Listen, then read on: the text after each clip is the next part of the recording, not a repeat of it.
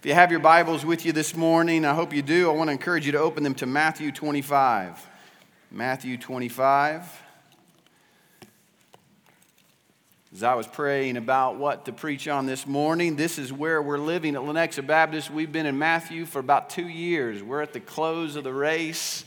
I think our church is ready to move on to another book, but it's been fun to study through the book of Matthew. This has just been on my heart. Um, it's where I've been studying, it's where I've been praying. So uh, I'm going to share with you from Matthew 25 this morning. As you're finding your place in God's Word, I just want to say what a delight it is to be here with you at Hoffmantown this morning. Um, as a young man who grew up in ministry in Oklahoma and, and uh, had opportunity to ministry in Alabama and then and now in Kansas City, uh, Hoffmantown has always been a well known church. And, uh, and I am praying for you. And uh, I'll tell you this on the basis of God's Word the best days are ahead of you because um, Christ has told us He's going to build His church, amen. And the gates of hell will not prevail against it. And uh, I'm praying for you, but delighted to be here with you. I am a friend of Pastor Steve. I'm more than that. He's been my mentor, he's been my boss, he's been a good friend, continues to be a good friend. And uh, I know you're blessed to have him here. He is the real deal. What you see is what you get with Pastor Steve. Who he is in the pulpit, who he is at the church, is the same person he is on the golf course. And I've seen it, all right? Even when he doesn't hit it straight, he's still a godly man. He is an amazing man. You're blessed to have him during this season in the life of your church. But I'll tell you this I'm also, as, as Pastor David mentioned earlier, I am a good friend of Pastor David's. And, and we, we went to high school together. We went to the same youth ministry in high school. Uh, we went to the same seminary. And uh, I'll tell you this much about Pastor David he's always been a leader. He's always been a leader. And even more than that, he's always been a man who loved Jesus. And uh, I know you already know this, but you are blessed to have him. You are amazingly blessed to have him. Well, Matthew 25. As we look at this text, we need to get a little bit of context here to bring you up to speed on where we're at. If you know Matthew 24 and 25, you know that this is the Olivet Discourse, and there's a lot of interpretation, a lot of uh, in fact, controversy surrounding these, these couple of chapters. But it all begins back in chapter 4, the beginning of that chapter, when the disciples are remarking about the beauty of the temple, and the temple was glorious. And Jesus says back to them, Not one stone's going to be left on another. So essentially, he's saying, Don't get too impressed with that temple because it's coming down. It's only temporary. And aren't we glad that the temple was temporary, that we can now go into the presence of the Father through the shed blood of Jesus Christ? So it was temporary, it's coming down. Uh, but that alarmed the disciples because everything about their life centered around that temple. That was the place where the glory of God dwelled. That's where they met with God. He's now just said it's all coming down, and they're a little alarmed. They're a little bit concerned. They're a little bit confused. And so, while a lot of people do all these interpretations about the end times, primarily Jesus is just speaking to 12 guys who are really scared. And how's it all going to come to an end? And in fact, everything uh, that we see in 24 and 25 is really just an answer to their two questions when is this going to happen, and what are going to be the signs? And so Jesus gives them and he gives us a lot of detail, but in all that detail, he really just tells them three things. He tells them, number one, I am coming back. As certain as I came the first time, I am coming back. In fact, he says his return is more certain than the sun coming up tomorrow. It's more reliable than the laws of nature. The grass withers and the flowers fade, but the word of the Lord endures forever. So write it down, take it to the bank. Christ is coming back. But secondly, amen, we can, we can get excited about that. But secondly, he tells them, makes very plain, you don't know exactly when. You may know some seasons, you know a little, little generalities about when I might return, but no one knows the exact day or hour. So, next time somebody shows up telling you they say, No, I'm not having any of it. Jesus told us, You don't know the day or the hour. He said, The angels in heaven don't know the day or the hour. And Jesus said, At least at that point in his life and ministry, I don't know. Only the Father knows. So, number one, I am coming back. Number two, you don't know exactly when. So, third, and probably most importantly and practically for them and us, is you must always be prepared. Since you know I'm coming back, but you don't know exactly when, always be prepared. And in fact, what he does in uh, chapter 25, at the end of chapter 24, is he gives them five illustrations to drive home this truth of Christians always being prepared for his return. He gives them the, the, example of Noah and the flood. He gives them the thief in the night. He gives them the faithful servant. then, as we'll see this morning, the parable of the 10 bridesmaids, the 10 virgins. And then finally, he'll give them the parable of the talents. And so, the real theme of all these things is always be prepared. Uh, well, this morning, this parable that Tim Bridesmaids, in order to really understand, to grasp what, what he's saying here, you got to understand something of an ancient Jewish wedding. Now, I don't claim to be an expert on ancient Jewish weddings, and the more I've studied this, there's a lot of people who think they're experts on ancient Jewish weddings, but there's a lot of disagreement on the details. But everybody agrees on some basic things about an ancient Jewish wedding. Number one, in an ancient Jewish wedding, it was an arranged wedding. The father would select a, a bride for his son. And the longer I'm a father, the more I think this is a wise system they had going back then. but, but the father would, would select a bride for his son. Now, it wasn't a forced marriage because the son had to concur with the father, and in fact, the bride had to concur with the, with the choice as well. And the family, a good, a good picture of this is in Genesis when Abraham sent his servant to go find a, a bride for his son Isaac. And you remember the, the, the servant goes out, and just as God had kind of showed it to him, he sees Rebecca, but he goes to her house, and what does he say? Uh, do you want to go? He gives her the choice. In fact, her, her, family says, Give us seven days. He says, No, I'm going back today. She got to make a decision. You remember, Rebecca says, I'll go. Isn't that amazing? Rebecca, without ever having seen the son, just on the word of the servant and the beauty of the father, it was as it was described to her through a servant, said, I'll go. Does that sound familiar to, to some of us? Who haven't seen the Son, but just on the word of one of his servants who told us about the glory of the Father and the beauty of the Son, we trusted in Jesus? So it was an arranged marriage, and, and, but they had to concur. And then when they did, when there was a concur between all these parties, they would have a, a ceremony to kind of initiate the beginning of this, and they entered into a betrothal period. And you were uh, covenantally and contractually bound in that marriage relationship at the betrothal uh, stage. You were married in every way except one. You didn't live together and you didn't sleep together. But if you broke off that betrothal, it was considered divorce. And if you were unfaithful in that betrothal period, it was punishable by death, which brings new light to the Joseph and Mary situation, doesn't it? So they entered into this betrothal period, and during that betrothal period, the son would go away to prepare a home, not just a house, but a, but a place of security, a place of provision where she would be cared for. And the bride's job during that period was to make herself ready for the groom's return. She didn't know exactly when. She may have a general idea. But as the day drew closer, her and her bridesmaids would go out to meet the groom. They would select a place, they'd go there, and there they would anxiously wait for the groom's return. And they would oftentimes take lamps and torches with them because the groom, more often than not, would return in the dead of night and they wanted to be prepared and ready so that when he came, the groom would come and, and the bride and the groom would get together and there'd be this parade and there'd be this huge feast and there'd be this huge party and the wealth of the father would overflow to the bride and the bridal party and all the family would be a good time. Now, does that story sound familiar? Of a father who's chosen a bride for his son, and we have to concur and we place our faith in Jesus Though not having seen him, as Peter says, we love him and are filled with a joy inexpressible and filled with glory. And we trust in him. There's, a, there's, a, there's an agreement, there's a, there's a trusting in him by faith. And then what does the Son do? He goes away. And what is Christ doing today? John 14, don't let your hearts be troubled. Believe in God, believe also in me. In my Father's house are many, are many dwelling places. If it were not so, I would have told you. I go away to prepare a place for you. And if I go away, I'll come again, that you, where I am, you may be also. So the son goes away to prepare a place. What is our job? Our job, as we're seeing right here in this text this morning, always be prepared. We're always making ourselves ready. We're always remaining faithful, uh, trying to be spotless and blameless, pure and holy, ready for his return, faithful to the task that he's given to us. Because we know what? We know one day he's coming back.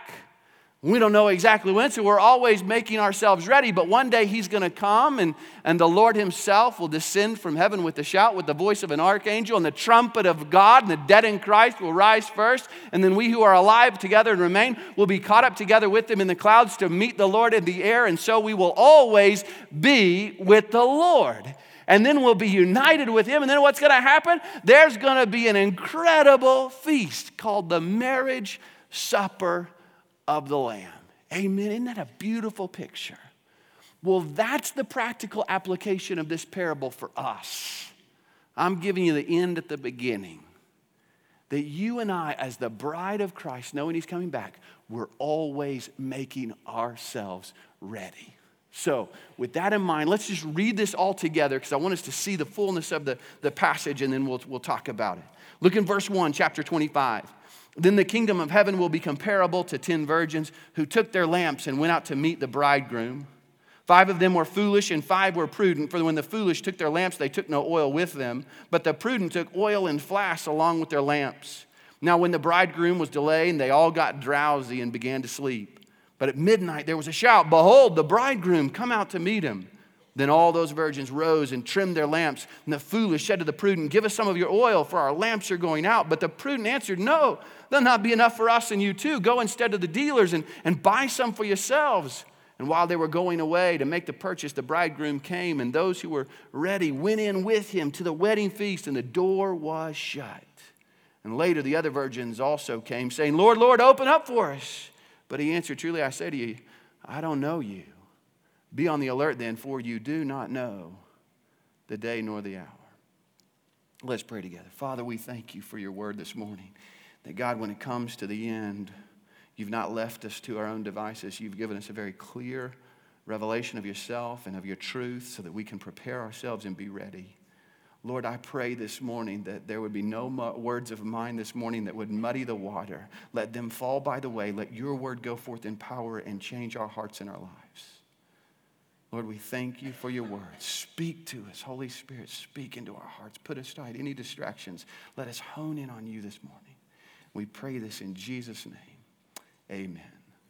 So we see these uh, 10 bridesmaids, and, and they're alike in a lot of ways. Now, we know only five of them are going to get to meet the groom and go in with the groom and be a part of the wedding feast. But these 10 grooms uh, or 10 bridesmaids, they're a lot alike in a lot of ways, and I want to focus on their similarities first. Number one, they all want to see the bridegroom. They all identify as, as being a part of the bridal party. They all have lamps, meaning from outward appearance sake, they all look like they're part of the group. They look the part. And they all want to go to the feast. I mean, who doesn't want a, a free meal and a, and a great party? They all want to go. They all want to be a part of this feast. They all want to meet the groom. In other words, what we would say is they all claim to be Christians. They all look the part, that they, they all want to go to heaven. They all want to go to feast. They go to the feast, and they're all longing for the coming of Christ. So they got the external appearance, they've got a claim, they look the part, but not all of them. As Jesus makes plain here, not all of them are going to go in to be with the groom and be a part of the wedding feast. So the question is, what's the issue? Now, the first thing that some people see is, well, well, they fell asleep. And that's true. They all fall asleep. That's actually something they all have in common. You see it in verse 5. Now, while the bridegroom was delayed, they all got drowsy and began to sleep.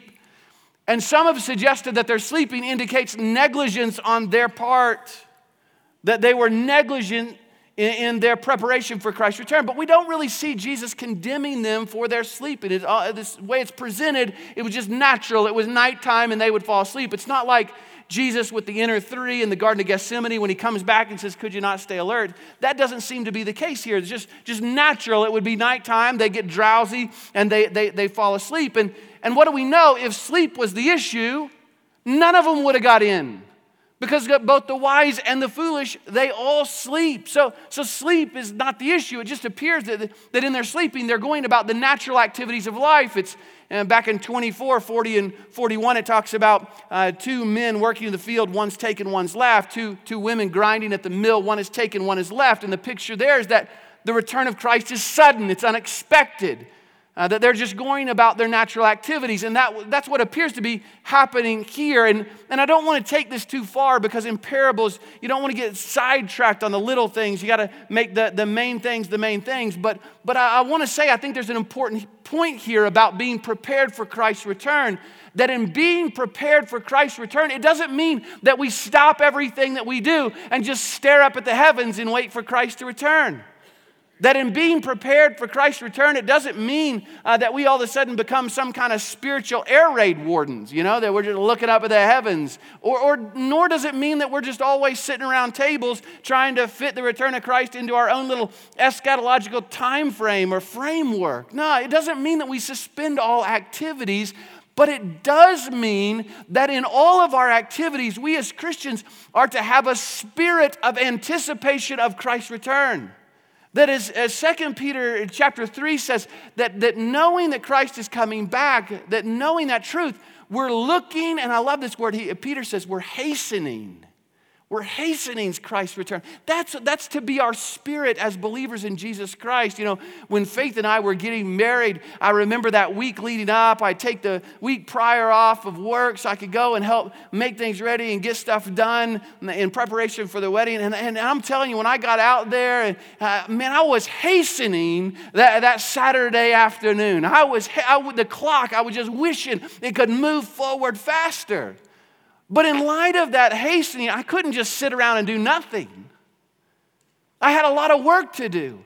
But I can guarantee you, in everything that I did that, that week, in the back of my mind was a constant knowledge that Saturday is coming and that's going to be a really good day. That's us as believers. We're hastening, uh, we're anticipating. Doesn't mean we stop, doesn't mean we don't make plans. But it means that in all of our planning and all of our activities, we're hastening. We have a spirit of anticipation towards Christ's return. So they all fall asleep. And when the groom arrives, what happens? They all wake up. Another similarity in the moment that the groom returns, they all realize when the groom shows up, they realize the seriousness of that moment. And when the groom finally does show up, they're willing to do whatever it takes to go in with the groom and to be part of that party. Now, as we're going to see in a moment, not all of them had the same level of preparation, not all of them had the same level of commitment. But when the bride or when the groom arrived, they all understood that being with the groom is of supreme value and importance.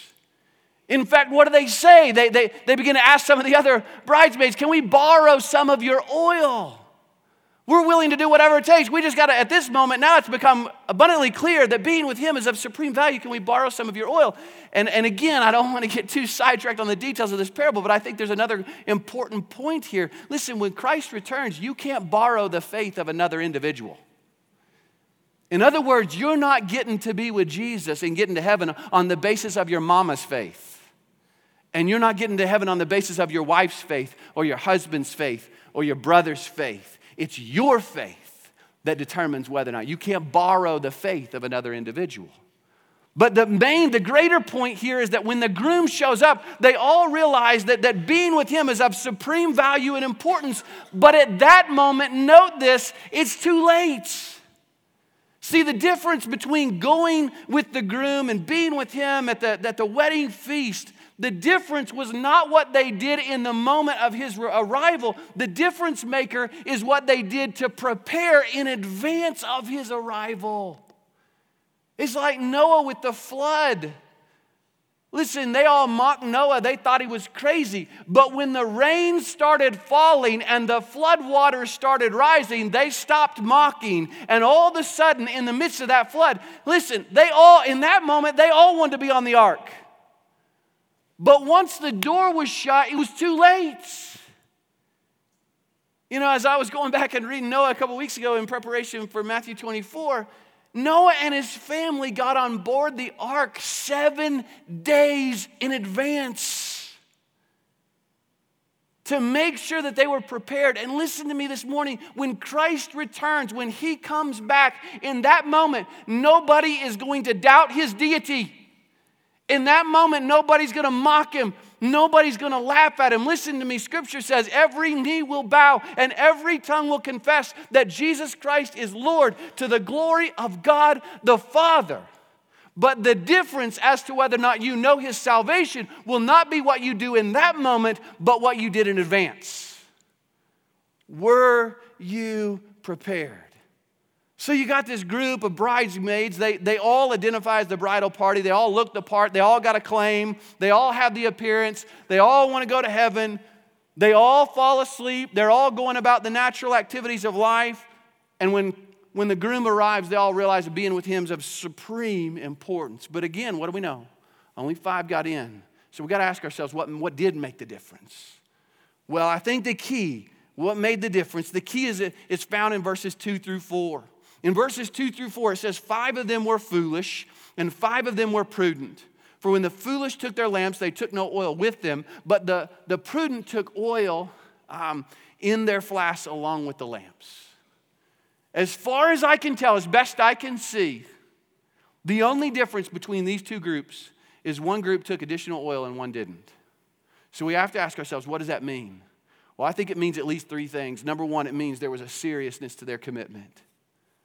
Um, this five that, that, this five that had additional oil they had put another level of thought into what it was going to take to be with the groom and to be a part of that party in other words this was a serious commitment we're going to do whatever we have to do in advance to ensure that we don't miss out on that moment in other words, this was not a flippant decision. This was not a spur of the moment decision. Oh, yeah, I think I'd like to go. Let me just jump in here with everybody else. No, it was a serious and a supreme commitment demonstrated by the decisions they made in advance for preparation of his coming. And there's an important lesson for us here. Listen, following Jesus is not something that you flippantly fit into your schedule when it's convenient. Following Jesus is not just another hobby that you add to the list of all the other hobbies in your life. Following Jesus, it's not even just about going to heaven. And that's how it's often presented. You want to go to heaven or you want to go to hell? Well, who wants to go to hell? No, following Jesus, it's not just an insurance policy against hell, it's the supreme commitment of our lives. Listen to me, when you understand who you really are, that we are all dead in our transgressions and we can do nothing in and of ourselves to save ourselves. We are condemned. We're children of wrath, sons of disobedience, and all that we really deserve is death and hell. When you realize who you are and you realize who Christ is and what He did, that even when we were dead in our transgressions and sins, He came while we were yet enemies, Christ died for us. He did what we couldn't do, died the death we should have, put himself on the cross for our sins, not his, so that he could make a way of life unto us, so that we could, as we said earlier, so that we could be saved by grace through faith. When you really understand who he is, who you are, and what he's done, it's not enough. You just tip the hat and go on about your life. No, as Paul says in Romans chapter 12, Verse 1 Therefore, I urge you, brethren, in light of the mercies of God, to offer your bodies as a living sacrifice. That, as Paul says in Philippians chapter 3, when he understood who Christ was, everything else became rubbish. The first thing that we see in bringing additional oil, they were making a serious commitment, which leads me to a second point here. Not only was it a serious commitment, it was a sacrificial commitment. It meant that they were willing to sacrifice in, in their commitment to meet the groom. You got to remember, oil wasn't cheap. To bring additional oil meant that they were so committed to making sure that nothing stood in their way of meeting the groom, that they were willing to sacrifice to get it, that the prospect of being with him and joining that feast was so valuable to them that I'm willing to sacrifice whatever it takes to be with him. And I'm here to tell you this morning that following Jesus is in no way self indulgent. We have made following Jesus self indulgent. We, we've appealed to men on the basis of what Christ can do for them or the benefits. And surely we know as believers there are a multitude of benefits in following Jesus. But listen, that's never the way Christ presented it. That's not how he presented it. I, I, get aggravated. You see these pastors out there preaching these sermon series on, on 10 ways to get a date by Friday six ways to get a better. They're just trying to use Jesus to work their side of the street. And that's not the way Christ approached this. What Christ makes clear here and in so many other places in Scripture is that while you may be interested in Christ because He can heal your illness, and, and maybe you're interested in Christ because you think He can help you get a better job or improve your vocational life, or maybe you're interested in Christ because you believe He can heal your marriage, and He can do all those things. But listen to me this morning unless you are willing to take up your cross and follow Him, you're not going to meet the groom and you will not be a part of that wedding feast. And those aren't my words, those are the words of Christ that following him is a willingness to take up your cross. These bridesmaids that go in, they're making a serious commitment, a sacrificial commitment. But finally, probably most importantly, they endure to the end. I can just imagine one group, they probably heard about the party, the wedding feast. Sign me up, free food, great party. I think I want that. But they didn't count the cost and they didn't make preparation. So when the de- delay came and things got difficult, their lamps went out. They weren't in it for the long haul. And when things got rough and there was a delay, their lamps went out. And the implication is clear. The kingdom of heaven does not belong to those who simply make a confession. The kingdom of heaven does not belong to those who simply walk an aisle and get dunked in a pool. The kingdom of heaven does not belong to those who simply joined a church and said a prayer.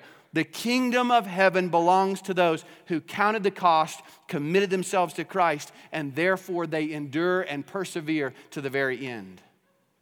And some of you are saying, well, Pastor, it sure sounds like you're, you're preaching a works based salvation. No way. I am not preaching a works based salvation. But what I am saying is that if you're truly committed to Christ, if you've truly been born again by the Spirit of God, those who truly know Him will endure and persevere to the end. Not because they're good, but because God is good, and what God starts, He always finishes. My life verse is Philippians 1 6, that he who began a good work in you will carry it on to completion until the day of Christ Jesus. Who began the work of salvation? God did. Who carries it on? God. Who's going to complete it? God. Salvation is God's work from beginning to end. I always say when God saves a person, he saves them to the fullest past, present, and future. But listen, that knowledge gives us the primary indicator of whether or not we truly know Him, whether or not we'll, we'll be with Him when He returns. And that is not what I did years ago, but am I currently walking and persevering with Him today? So many people, they're, they're, they're relying upon a prayer that they prayed years ago, and it made absolutely no difference in their life. So many people, they're relying upon a baptism that they can't even remember and had no effect on their life. And what Scripture is indicating, what, may, what Christ makes clear, is that the assurance of our salvation is indicated and based upon our faithfulness to Christ today. And this doesn't mean that we're perfect. I'm not saying that at all. But it does mean that as I walk with Him and I enter, uh, I get off track and I get on maybe into sin, then I experience something called the conviction of the Holy Spirit, and God disciplines me, and I repent of it, and I come back to Him quickly. And people all the time ask me, well, how far uh, away can you go and still be saved? Listen, you asking that question, you're asking the wrong question. That'd be like me asking my wife, Faith, how far can I go and still be faithful to you? That's ridiculous. If I love her like I do, I don't even want to get close to the line. What Christ is making clear here is that those who truly know Him will persevere. I just finished reading a couple of weeks ago a book called The Insanity of God. If you've not read it, I would recommend it to you by, by Nik Ripken. And he's telling these stories of these missionaries. He goes around the world and he interviews these missionaries. And he was interviewing house church pastors in China and he, he, he was making appointments with them to interview them. And one of the young house church pastors made an appointment with him to tell him his story. And a couple of the older house church pastors grabbed Nik and they pulled him to the side and they said, Hey, we see a lot of promise in this young guy, but right now we're, we do not know that we can trust anything he says because he's not been to prison yet. Did you hear that? Number one, they're indicating sooner or later he's going to go to prison. If he really loves Jesus, he's going to go to prison. And then what are they saying? Then we're going to find out. Listen, those that know Christ will endure to the end. Maybe you're here this morning. If I were to ask you, Are you a Christian? I asked you today, Are you a Christian? You said yes, but you're currently living in immorality and sin, and you're unrepentant. Maybe initially had a little joy, no real change. Your lamp has gone out because you failed to count the cost. Now, I'm not here to tell you whether or not you're saved, but I can tell you this the Bible offers you no assurance of salvation. The Bible knows nothing of a Christian who's not seeking to walk in faithfulness and displaying Christ like quality. Well, I don't know about you, as I read this parable, I, I, I, it sounds harsh. I mean, because you think about it, you think, well, man, why couldn't the groom just give him another hour to go get some more oil? I mean, come on.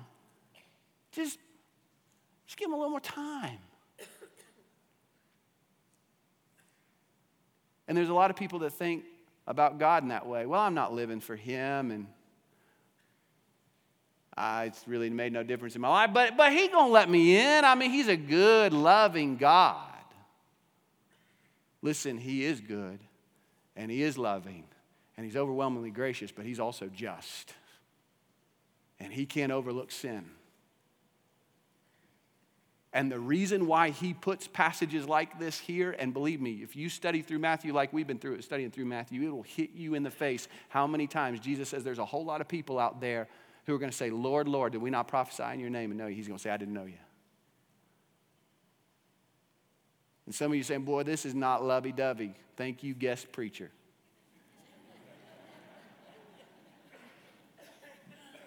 but listen, why does the Word of God use harsh language like this? Why does it give such stern warnings? if you have a child, if your son or daughter, your grandchild, was walking into a busy street and you know that child, as soon as they step foot in that street, there was certain death, would you say, hey, honey, I, I don't want to offend you, but would you please maybe come back over here a little bit? No, you, you get over here, get out of the street. Because you knew that certain death was coming. Jesus, right here, is waving his arms to let you know, I am coming back. You may think you've got plenty of time, but you don't know the day or the hour. So you better be prepared. And I'm telling you now that heaven doesn't belong to those who just say a prayer and walk an aisle, it's those who count the cost, make the commitment.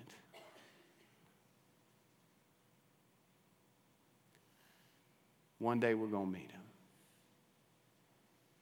You ever been driving down the road and all of a sudden you saw those flashing lights in the rearview mirror? Not that I've ever had that happen to me, but maybe some of you. What happens when you see those flashing lights? I don't know about you, but the I'm pulling over. I'm in trouble now. Scared to death.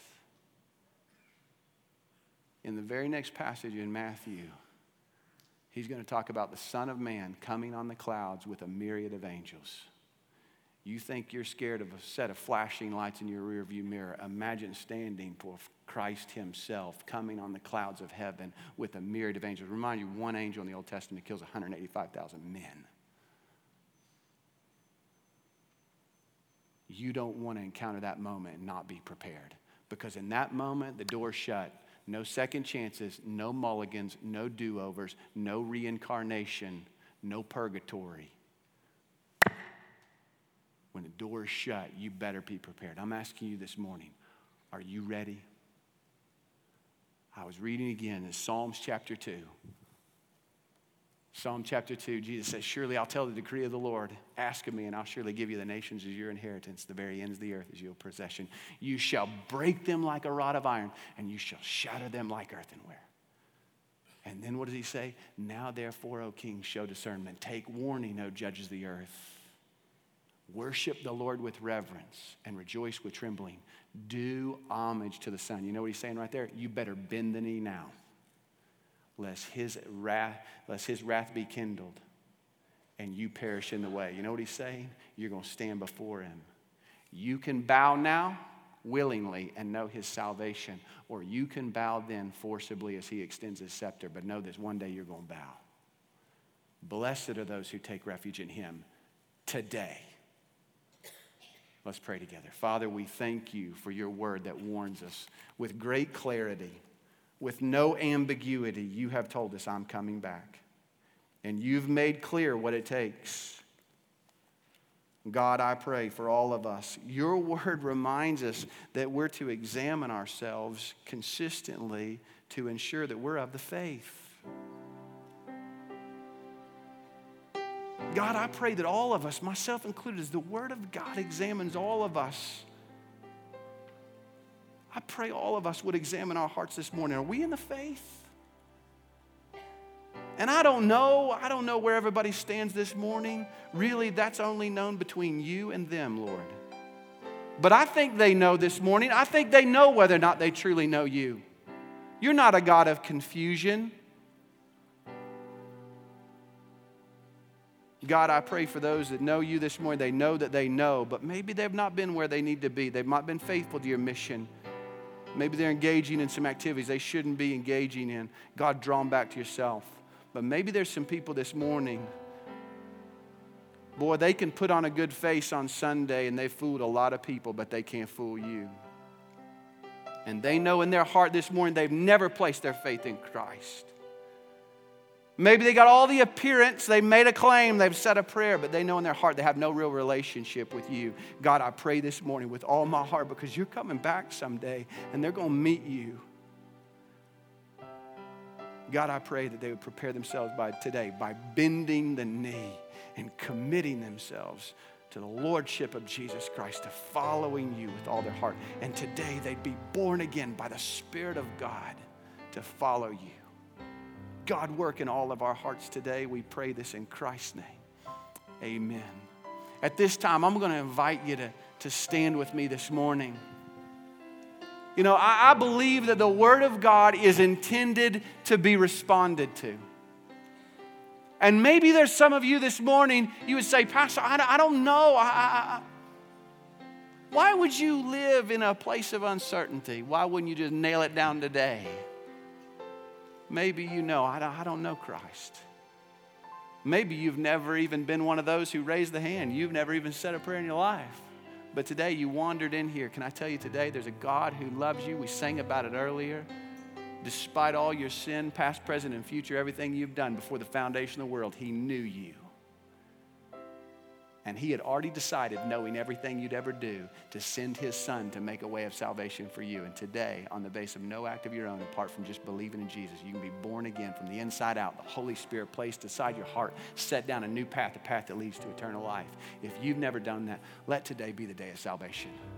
Meet Jesus, fall in love with Christ. So you respond right now as, as we just uh, participate in this invitation. If God is working on your heart this morning, I want to challenge you. Would you step out right now? Would you come down? We got counselors here at the front. Maybe you, some of you just want to pray right where you're at.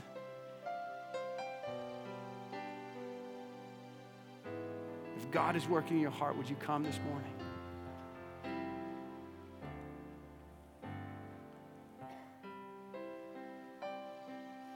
Would you sing with me? I don't know if a company knows, but I surrender all. Could we just sing that? David may want to come up here and lead this a whole lot better than I can. David, come on up, brother. Can we just sing I surrender all? It's an old hymn. Would we do that this morning, all of us together? Maybe you've known Christ for 60 years. Could we just pray that together in a song? Lay it all down right in front of Jesus and say, I don't know where we've been. I don't know what we've done. I don't know if we're walking in awesome faithfulness this morning, but how about all of us just sing together and say, we're going to surrender it all to Jesus right here this morning? Pastor David, will you just lead us in this song one time? We'll sing it through one time and then we're going to pray. All to Jesus I surrender. All to Him I freely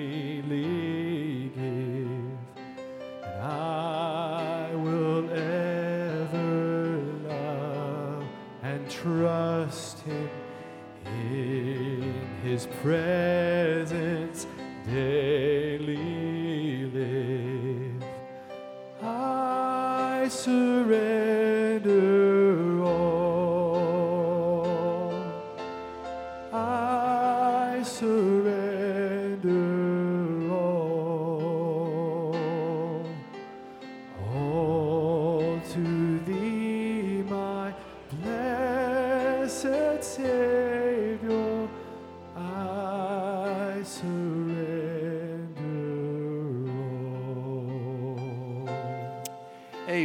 I, want to thank you again for being here this morning. You don't know what it means to, to me this morning to even have a place to preach. I can't believe anybody let me. I'm telling you, I, I, I praise the Lord. I look around, I see this sanctuary filled. I truly believe with all my heart God wants to do something right here at Hoffmantown. Will we all just commit ourselves to Christ? It's not rocket science. If it was, I wouldn't be doing it. He gave us one mission, didn't he? Said all authority in heaven and earth has been given to me. There's only one head of this church, and his name is Jesus. And I guarantee you, if everybody in this room, if we would all lay everything down in front of him, surrender everything to him, there's no limit to what God could do through this church. Whoever's in this pulpit, whoever's here, the best days are ahead of this church. Let's let him lead. Lay aside all our desires, all our wills, all our plans, and let's just lay at the foot of Jesus. Say, Jesus, wherever you lead, we'll go. I want to do something as we close this morning. I, I believe, is it Jeff Bartlett? Jeff Bartlett. 48 hours he's going to deploy. And I want Jeff to come right here. Jeff and his wife, you come up here. And uh, I want as many of us as we can just to put our hands on this man right here. I'm so grateful. I don't know about you, but we have a lot of men and women who serve all around this world to protect the freedoms that we take for granted every day. And here is a family that's going to sacrifice. Here is a man who's going to put himself in harm's way to support our troops to make sure that they have everything they need to do the job that they've been called to do. And just as we pray for our missionaries and just as we pray for our, uh, our governmental leaders this morning, we want to pray for Jeff and his family that God would show his good hand of favor upon their lives this morning. So, would you join me in prayer as we pray for Jeff? Father, I'm so grateful that you love us. You're the God of all creation, Lord of heaven and earth, but you know each of us by name. You know the hairs on our heads. You knew Jeff before he was even born, before the foundation of the world. And you knew in this moment where you would be sending him. You knew the bride that you would put by his side and the family that you would surround him with. And Lord, I'm so grateful because your word says that those who serve in these civil responsibilities, your word says they're in the ministry. And so, Lord, while he goes to serve our country and to protect our troops and to protect our nation, number one, he's serving you. And Lord, as he is faithful to your task and the responsibilities given to him, I pray that, Lord, you'd put a hedge of protection around him. You'd give your angels charge over him. You go before him and behind him. You'd protect him and give him safety. God, even as he goes and prepares to go, I, I pray that he would see your hand at work in his life in little ways and sometimes big ways. I pray every day he would see and be reminded that you are not a God who's distant. You are Emmanuel. You are God with us. And Lord, I pray that you would love this, his bride, and I pray that you would love on his family, and I pray that this church would be the church that they would love on this family in profound ways, that there would be a community. In fact, there'd be a whole base of troops that would wonder who are these people and how, how in the world did they love you so much? Lord, so let our provision for this family, let our protection and our concern for this family while he is away be so profound that the only explanation would be Jesus. God, use this for your glory. Use his life. Use this family to grow your kingdom for your glory. And we can't wait to hear about all you're going to do. We pray for all of our troops this morning, all the men and women serving this morning in difficult and dangerous places. God, protect them, bring them home safe, and bring them home soon. And God, those of us that joy these freedoms every day, let us take full advantage and redeem the time to tell people about the good news of Jesus Christ knowing men and women have died to have the freedom we have every day. Thank you, Jesus, for your life and your salvation. We pray all this in the precious name of our Savior, Jesus Christ. And all God's people said, Amen. Amen. God bless you for being here today. Thank you so much. You're dismissed.